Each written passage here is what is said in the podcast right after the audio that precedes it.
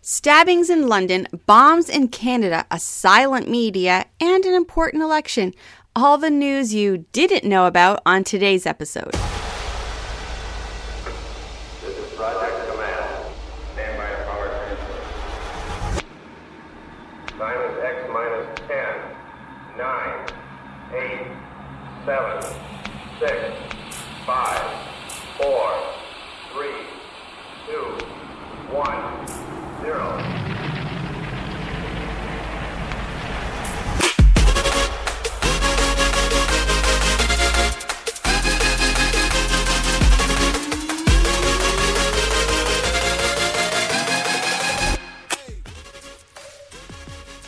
So, yeah, we're going to be talking about some crazy crimes not really being covered in the media. And then the majority of our time today is going to be about an election that's happening on April the 9th.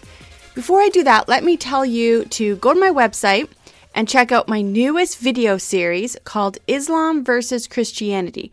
We're going to be looking at the beliefs, um, the theology, and the difference between the Islamic theology and the Christianity theology. So last week we looked at end times and wow, it actually really freaked me out. And if you haven't checked that out, you really need to. If you don't know what Islam believes about the end times, but you are aware of the Christian teachings of end times, then you really need to check out this video because you are going to have your mind blown. Also, if you want to support this podcast or the website in general, you can head over to the website and check out the store because yeah, we have a store on our website now. Here's the really cool thing. You can support the website by shopping on the site, but as a bonus, anything you purchase on Amazon once you enter through these links will help support the website and make it easier to create more content. So head over, check out what we have, lauraleesiemens.com, click on store, and thanks for supporting the website. Okay, so this week's news the Kingdom of Brunei is now stoning people to death for being gay, and everyone is shocked. But this shouldn't really surprise anyone since they are a Muslim majority country, and that's what Sharia law calls for. So all the people here in the West are freaking out, but maybe we should check out the history of Islam and then after that, check out what it's like today to live in a majority Muslim country. Then after that, check out what it's like to live in countries where Islam is growing and quickly becoming no longer a minority, like London. So, early morning, uh, Wednesday, so yesterday, a 40 year old man, he was opening his shop when, when he was attacked by this man with a machete. It was a busy street on Northfield Road on Harrow.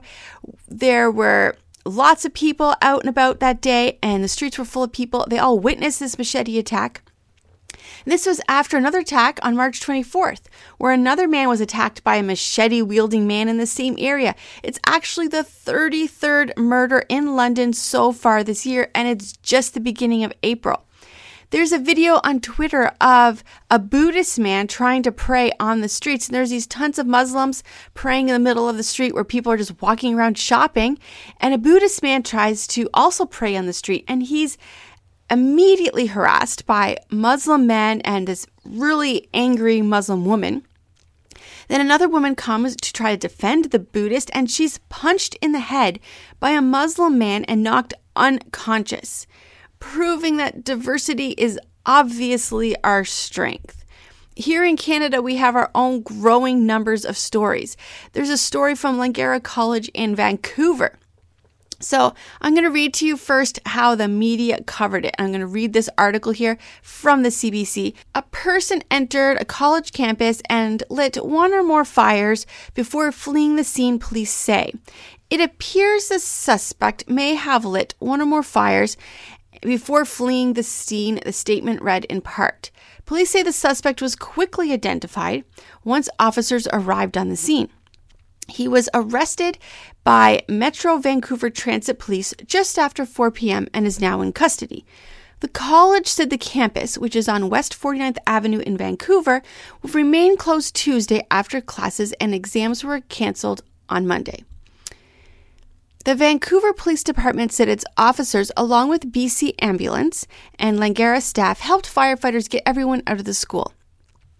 Officers then explored the buildings to look for other dangers. The search was expected to continue into the night. first responders are asking people to avoid West 49th Avenue from Ontario to Alberta Street. All right, so that's the article and all the information that they gave us. Now, does this seem kind of weird? I mean, they're closing off streets, canceling classes and exams for the next day if there was a little fire that somebody started. And actually, if you watch the video where they're interviewing people, they're saying things like, well, it probably was just, you know, a prank that went wrong. So I looked around a little bit more, and here's a little tiny bit of information the CBC left out.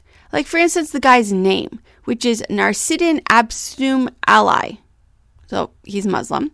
And he planted three bombs in the school, and two of those bombs went off. So let's again read the headline of the article here. Here's the headline that they wrote Person entered college campus and lit one or more fires before fleeing the scene. So let me fix that for you.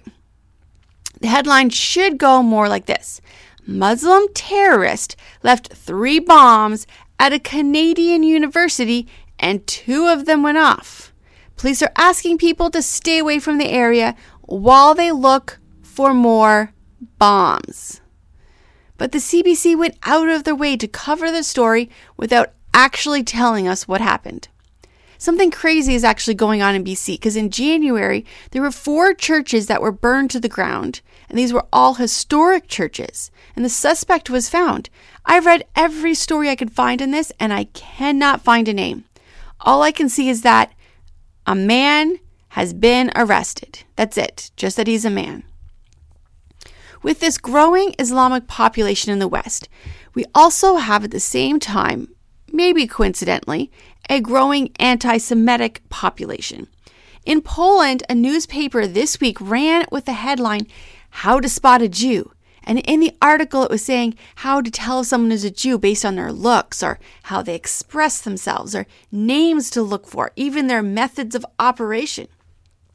This anti Jew trend is growing in the West, and I can guarantee I will get stuff today from this podcast people are probably going to call me a big nose kike or claim I'm a secret Jew because I get messages like that whenever I do a pro Israel or pro Jew podcast. The sad part is how Christians are starting to fall for this anti Jew narrative. If you want to know the history of Israel and you want a really easy book, I'm going to recommend a book called The Last Hour. It's written by a Jewish man who is a Christian, and he's a tour guide in Israel and also a prophecy speaker. He has this really great understanding of prophecy because he reads it in the original language, and he also lives in the land where the prophecies are going to take place. So, you, if you really, really want to know more about Israel, the past of it, the present of it, and the future of it, you've got to check out this book, and I'm going to put a link to that book below. All right. Now, I'm 41 years old, I'm just going to throw that out there. And in my lifetime, we have had a few world leaders that have really stood out. I'm going to name for you my top five world leaders from my lifetime. So, number five is Trump, which everyone's going to be mad about that because people who hate Trump would be like, what? He can't be your top five. And then all people who love Trump are like, what? Trump should be number one. But anyway, he's number five for me. Number four is Harper, the prime minister that we had here in Canada before we got Trudeau. Ugh, okay. Uh, number three, Margaret Thatcher. If you don't know about Margaret Thatcher, wow, maybe I'll do a whole podcast on her because she is amazing. Awesome. Love her. Um, number two, Ronald Reagan was my second most favorite world leader in my lifetime. And my number one that I believe is the best, most amazing world leader in my lifetime is Benjamin Netanyahu. Now, that might surprise people. A lot of people don't even know who he is. And then, like, what? Why are you putting that guy at the top of the list? It seems so weird. Okay. I'm going to explain to you why I'm putting Benjamin Netanyahu at the top of my list. First of all, you need to know that April 9th is the Israeli election. And if Benjamin Netanyahu wins, he will be the longest serving prime minister ever to serve in Israel. That's beating out the very first prime minister, who is David Ben Gurion. I'm not pronouncing that right, but anyway. Before we look into this election and before we look into Benjamin Netanyahu, um, we need to talk a little bit about how elections work in Israel. First of all, it's a national holiday, and it should be. Think about how amazing it is that Israel even has elections. Not only are they the only fair democracy in the Middle East, they were reborn after the Holocaust and have defended themselves from annihilation for the last 70 years. The very fact that they are a free country surviving in the middle of the hot mess that is the Middle East is in itself a miracle. So, yes, celebrate it. It's a national holiday and it's expected that everyone go and vote.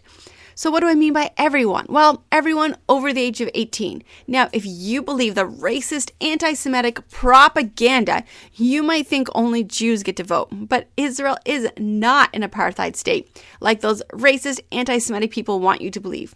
Anyone over the age of 18 can vote Christians, Muslims, atheists, Orthodox Jews, liberal Jews, men, women, anyone.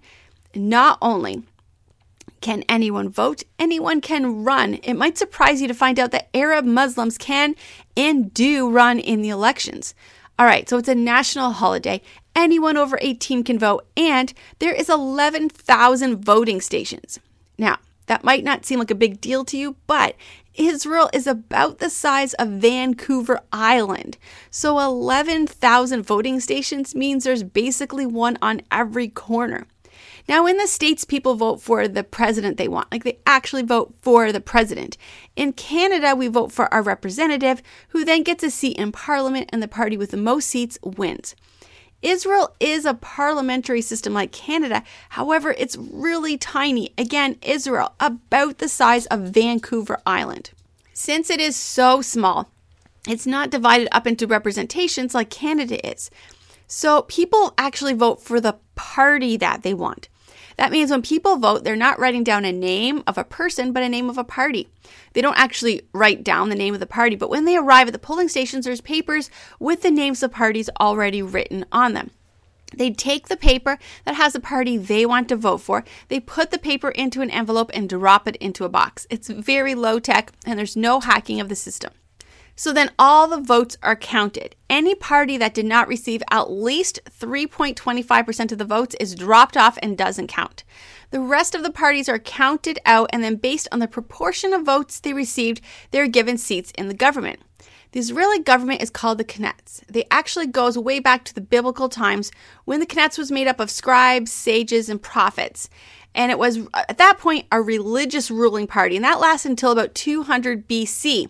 So that party wasn't elected, um, but it did have 120 seats, which is exactly the same amount of seats that we have in the present day Knesset.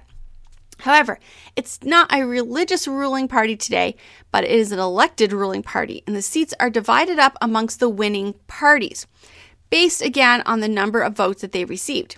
So, in theory, the leader of the party with the most seats then becomes prime minister. However, there's a ton of parties, and Israel is so small, so it's basically impossible for a party to receive more votes than the rest of the parties combined. So the leading party is picked based on parties joining a coalition. So one party might win, but three other parties join a coalition, and then they would be the ruling party. So, Benjamin Netanyahu is currently the prime minister and is running again. He is an incredible man, and I'm going to dive into his history. Israel was reborn as a nation in 1948. One year later, on October 21st, Benjamin was born in Tel Aviv. Benjamin spent his younger part of childhood in Jerusalem. He was loved by his teachers and students and was seen as a bright, friendly boy with really great potential. When Benjamin was eight years old, he moved to Pennsylvania with his family for two years and then back to Israel. And then when he was 15, he moved back to Pennsylvania again. He attended high school in the States and he graduated in 1967. Now, it's the law in Israel that every single citizen must join the army at age 18 and serve in the army for at least two years. Benjamin Netanyahu returned to Israel for the purpose of joining the army. He became part of the IDF, and he served for five years. Benjamin was an incredible soldier and he moved up the ranks really quickly, and he ended up becoming part of the elite special force unit. Even in the special forces, he quickly seen as high quality and ended up becoming the team leader of his special force unit.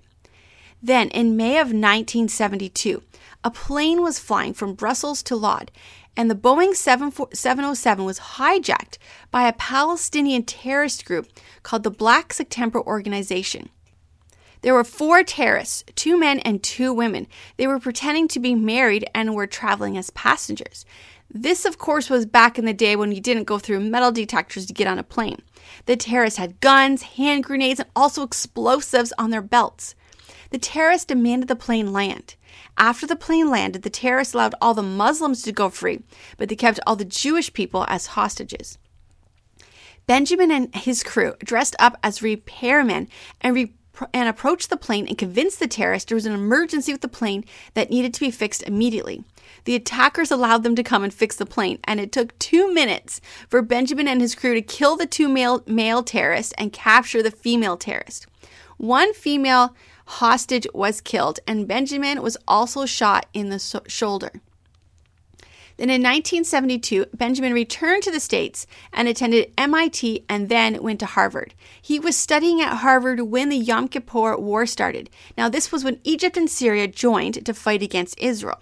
Benjamin returned to fight in the Yom Kippur War, and he was sent with the Special Forces on a secret mission that 48 years later is still highly classified.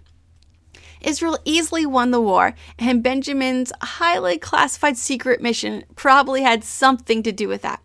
Benjamin returned to the States and was in the process of getting his doctorate in political science when another plane was taken hostage by terrorists. It was June 27th when Air France A300 was on its way from Tel Aviv to Paris, and it was hijacked by another Palestinian terrorist organization. Along for the ride were two German terrorists who also hated Jews. We're actually, just as a side note, we're going to do a study comparing Islamic um, ideology and Nazi ideology and their hatred for the Jews in a future podcast. So be listening for that. Anyway, Benjamin returned to Israel to work with the special forces to free the hostages. This time on his team was Yonatan Netanyahu, Benjamin's older brother. The rescue had complications. The plane had landed in Uganda, and the Uganda government had been informed ahead of time about the hijacking and actually welcomed the hijackers into the country. Once again, the Jewish people were separated from the non Jewish people. All the non Jewish people were put on a plane and sent to Paris. The Jews were kept as hostages. The IDF knew they would have to fight both Uganda soldiers and the Palestinian terrorists. The IDF spent a week planning the attack, and then, at night, 100 of Israelis' best commandos attacked, and in a 90 minutes, the hostages were free. Every hijacker was killed. 45 Ugandan soldiers were killed. 11 planes were destroyed. Three hostages died, and five commandos were wounded. One commando was killed. Yonatan.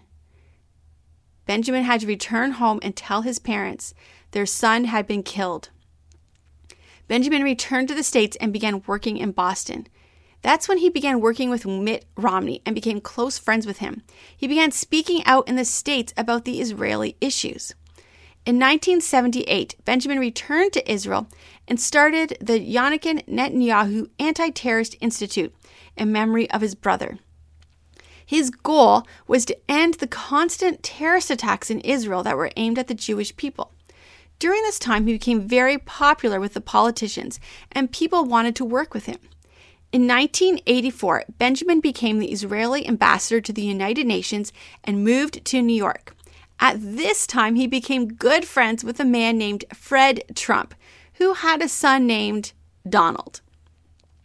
In 1988, Benjamin returned to Israel and entered the political arena. He was at this point 49 years old. He joined the Likud Party, this is the Conservative Party in Israel. The party received enough votes to take seats in the Knesset, and Benjamin was given the 12th seat. He was then appointed as the deputy to the foreign minister. Then in 1991, the Gulf War broke out. This was, of course, a very dangerous time for Israel. They were constantly attacked by missiles. Because Benjamin was so fluent in English and spoke with no accent at all, well, he had a hint of a Boston accent, he became an important voice for Israel during this time. He was the one sent to speak to the American news media when they wanted an Israeli government official to interview. Because of this, Benjamin became very well known his name and his face became well known in the media. Then, in 1992, the Likud Party made Benjamin the head of their party. Then, in 1996, the Prime Minister of Israel was killed by a man who was a nationalist. Because Benjamin Netanyahu was the main voice of calling for Israel to stand up and be a nation and stop bowing down to the Muslim countries surrounding them, he was actually blamed for the murder. The press said he didn't pull the trigger, but his lack of piety led to the tragedy. Following the assassination, an election was held and Benjamin officially ran for the prime minister's job. During the election campaign, there was a bunch of terrorist attacks in the form of suicide bombings. Yasser Arafat, the leader of the Palestinian Liberal Organization, was in talks to make peace with Israel. Benjamin did not trust him and was very vocal about that. Benjamin ran his campaign very differently than what was common in Israel. For starters, he hired his friend Arthur Finkelstein, who was an American who worked for the Republican Party. So Arthur Finkelstein came to Israel and ran his campaign. He ran a very American campaign, and everyone thought he was going to lose because of that. But he won, and he became the first prime minister of Israel that was born in the free and independent nation of Israel. His win came in an interesting way. The Labour Party actually had the most votes, but Benjamin made an agreement with the two Orthodox parties.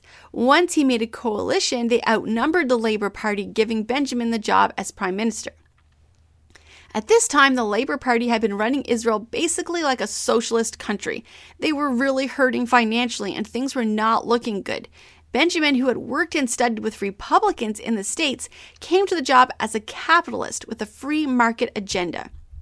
His goals were to bring peace to the people of Israel by stopping the terror attacks and bring economic freedom by changing the system of government into a capitalist, free market run country. The media was shocked. They had expected a man named Shimon Peres to win easily, and his defeat to this American sounding and American looking man was not what they expected. Like our media here, they were then and they are now very liberal and very pro socialism. Benjamin Netanyahu got right to work, changing the Israeli system into a free market system. He shocked the government by selling government shares of banks. He also sold state run companies to private citizens. He dropped taxes by half and then changed the laws surrounding the foreign exchange. This allowed Israeli citizens to invest in countries outside of Israel and allowed companies outside of Israel to invest in companies inside Israel. One of the first things Prime Minister Netanyahu did was change the Oslo Accord agreement. This was a peace treaty, with the Palestinians. The reason Benjamin Netanyahu was against it was the idea of stages. So, according to the agreement, Israel would give up all of their wishes, and then once Israel had done everything in the agreement, then Palestine would agree to do their side of the agreement. Benjamin Netanyahu would have none of that, and the world saw this as Israel being difficult and said that Benjamin Netanyahu was slowing down the peace agreement. He received so much negative press because of this. Then on November the 17th, 1998, Netanyahu and Yasser Arafat made a deal. Israel would keep the Golan Heights. They would not even discuss Jerusalem, and there would be no negotiations that had or no preconditions that had to be met before the negotiations. He held a firm line. He said he would rather have war than give up what was rightfully Israel land. The left leaning in Israel were extremely upset. In just a short time, he destroyed socialism. He changed the way Israel would deal with the Palestinians. And in their attempt to get rid of him, they accused him of affairs, they accused him of corruption. Twice he was accused of money laundering. In 1998, he lost an election to the leader of the Labour Party, and Benjamin decided he would end his political career. He took a job in the political sector and fell back into life as a citizen. He spent time with his wife and his children. But in just two years, the new prime minister tried to ruin everything Benjamin Netanyahu had done. For starters, he went to Camp David to meet with Bill Clinton and Yasser Arafat, and that was this huge failure. He agreed to give away the southern part of Le- Lebanon. And this was an area that Israel had been holding onto for 20 years, and Israel had taken it when Lebanon attacked Israel. Giving this land back did not bring peace, but instead riots broke out across Israel. Basically, in two years, the country was seeing everything go back to the way life was before Benjamin Netanyahu. An election was held in 2000, and Benjamin Netanyahu went back into politics. This time, he was not the head of the party, but the party did win, and Benjamin Netanyahu became the foreign minister. This time, the world knew who Benjamin Netanyahu was. He was a strong supporter of Israel, and he didn't back down. He had no desire to appease the anti Israel, anti Jew crowd, and that crowd was growing around the world. Benjamin Netanyahu came to Quebec to speak about the is- issues of the Israeli people. A group of racist, anti Jew bigots, made up mostly of Palestinian immigrants to Canada, protested his speech. The protest became violent. They broke windows trying to get into the area where the speech was going to be held. Benjamin Netanyahu was still in his hotel at the time and was taken out of Canada to be safe. The Prime Minister of Israel thought Benjamin Netanyahu was too much of a polarizing person and decided he should not be the foreign minister, so gave him the job of finance minister. This, of course, was something Benjamin Netanyahu was very happy to do, since it meant he could move Israel even more towards a free market capitalist country that he knew would make it successful. So he capped the government budget at 1%, cut all the taxes in half, both the private sale, private tax and the company taxes. He changed the welfare system, saying if you're on welfare, you had to be currently in training or actively looking for work. If you want to stay home and collect a check for doing nothing, you're out of luck. He privatized everything as much as he possibly could, taking government control away from almost everything. What happened was what people now call the economic miracle.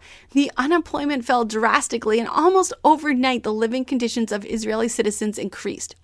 The media attacked Benjamin Netanyahu as someone who doesn't care about the most vulnerable. He's just an elitist, and they hated him. Then Israel made what I consider to be the biggest mistake in their history. They voted to withdraw from Gaza. They gave the land to the Palestinians in hope this would make the Palestinians be peaceful and stop attacking them. Benjamin Netanyahu was so angry about this, he resigned that day, August the 7th.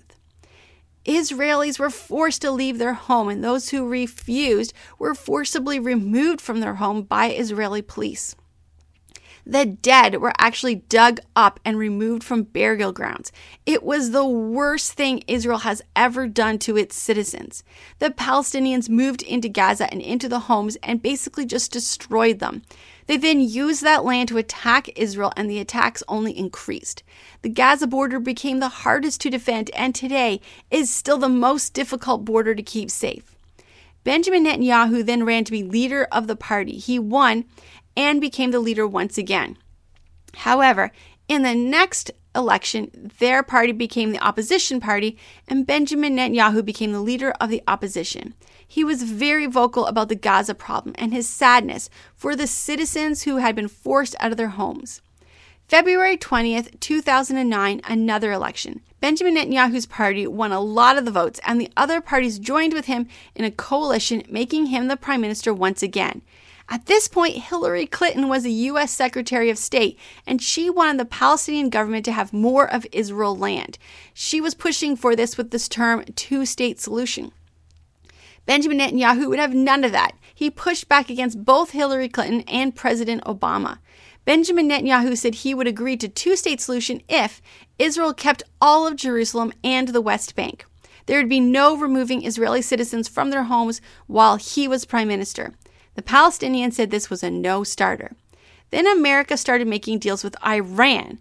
Iran is a sworn enemy of Israel. They want to wipe it off the face of the earth. They just don't want Israelis removed from their homes. They want every single Jew dead. Obama was set to make this deal with Iran, and Benjamin Netanyahu did everything to stop it. He even left secretly in the middle of the night to take a plane to Russia and beg Putin to not sell military equipment to Iran. Benjamin Netanyahu stood up in the UN and demanded Iran be seen for what they are an evil empire that holds its citizens hostage and vows to kill Jewish people.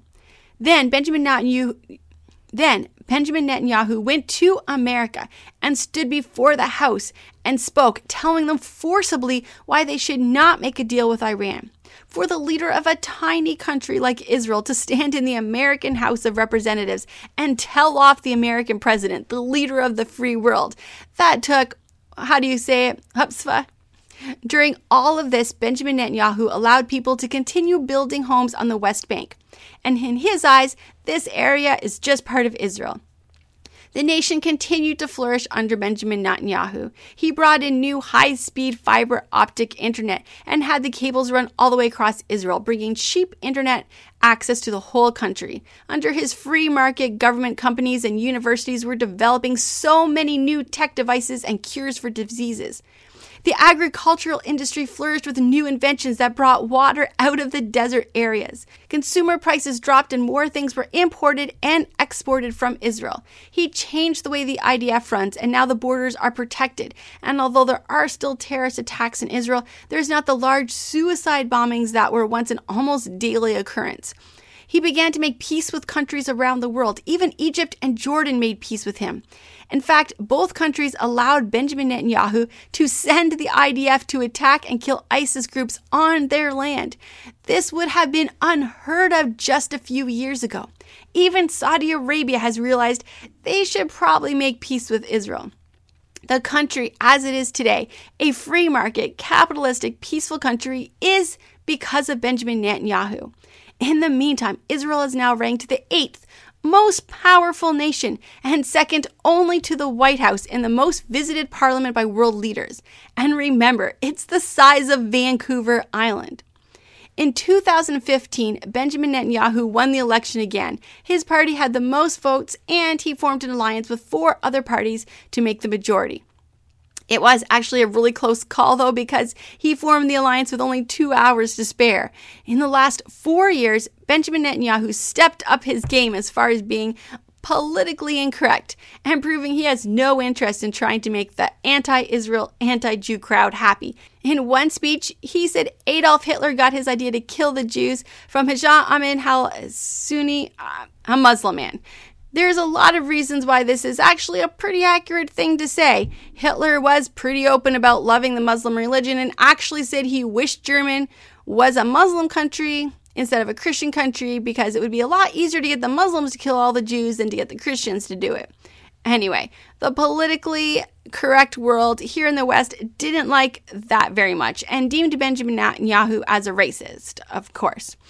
Then, in 2016, the UN voted to take all the land in the West Bank away from Israel. The United States, for the first time, refused to side with Israel, and the motion passed. Secretary John Kerry then made a public news conference basically calling Benjamin Netanyahu a racist and Israel an apartheid state for Jewish people. But Donald Trump had already won the election, and when he stepped in, he changed all of that. He moved the embassy to Jerusalem and last week declared the Golan Heights officially part of Israel's sovereignty. He has not yet made the West Bank officially part of Israel's sovereignty, but since Israel got the West Bank the same way they got the Golan Heights, as in they won a war where the country was attacking them, it's clear the West Bank will be next on the list. In the meantime, the Gaza problem has only gotten worse. Thousands of people are now at the border every day. They fly kites with little bombs attached to them into Israel to start fires. They burn thousands of tires to create toxic smoke that will flow into Israel. And they pay hundreds of thousands of dollars to the families of any person who kills a Jew. With the election so close, of course, the media is attacking Benjamin Netanyahu as hard as possible. They're now accusing him of the same things they've accused him of before. So, this is why I hope Benjamin Netanyahu wins the election on the 7th, and why I believe he is the greatest world leader in my lifetime. While Benjamin Netanyahu did do a lot of things that led Israel's rise in the world scene, it's also important to remember that God had his hand in this also. He had said, I will bless Israel and I will bless those who bless her. Throughout the Bible, it is Israel that has been the people God has had his hands on. We as Christian Gentiles are simply grafted into his program. It is grace that God opens his plan of salvation to the world, and it is grace that made that plan so simple for us. Jesus, the Jewish Messiah, became the world's Messiah. The one the Jewish people were waiting for became the Savior of the whole world. And he can be your Savior too by believing that Jesus is God and he only can forgive your sins. And by asking him to forgive your sins and trusting in his death on the cross and in his resurrection, that we can have eternal life with him. In the next episode of Islam versus Christianity, we're going to be talking about the theology of heaven, so make sure you watch out for that. In the meantime, check out lauraleesiemens.com for more podcasts, blogs, videos, and now a store. See you next week.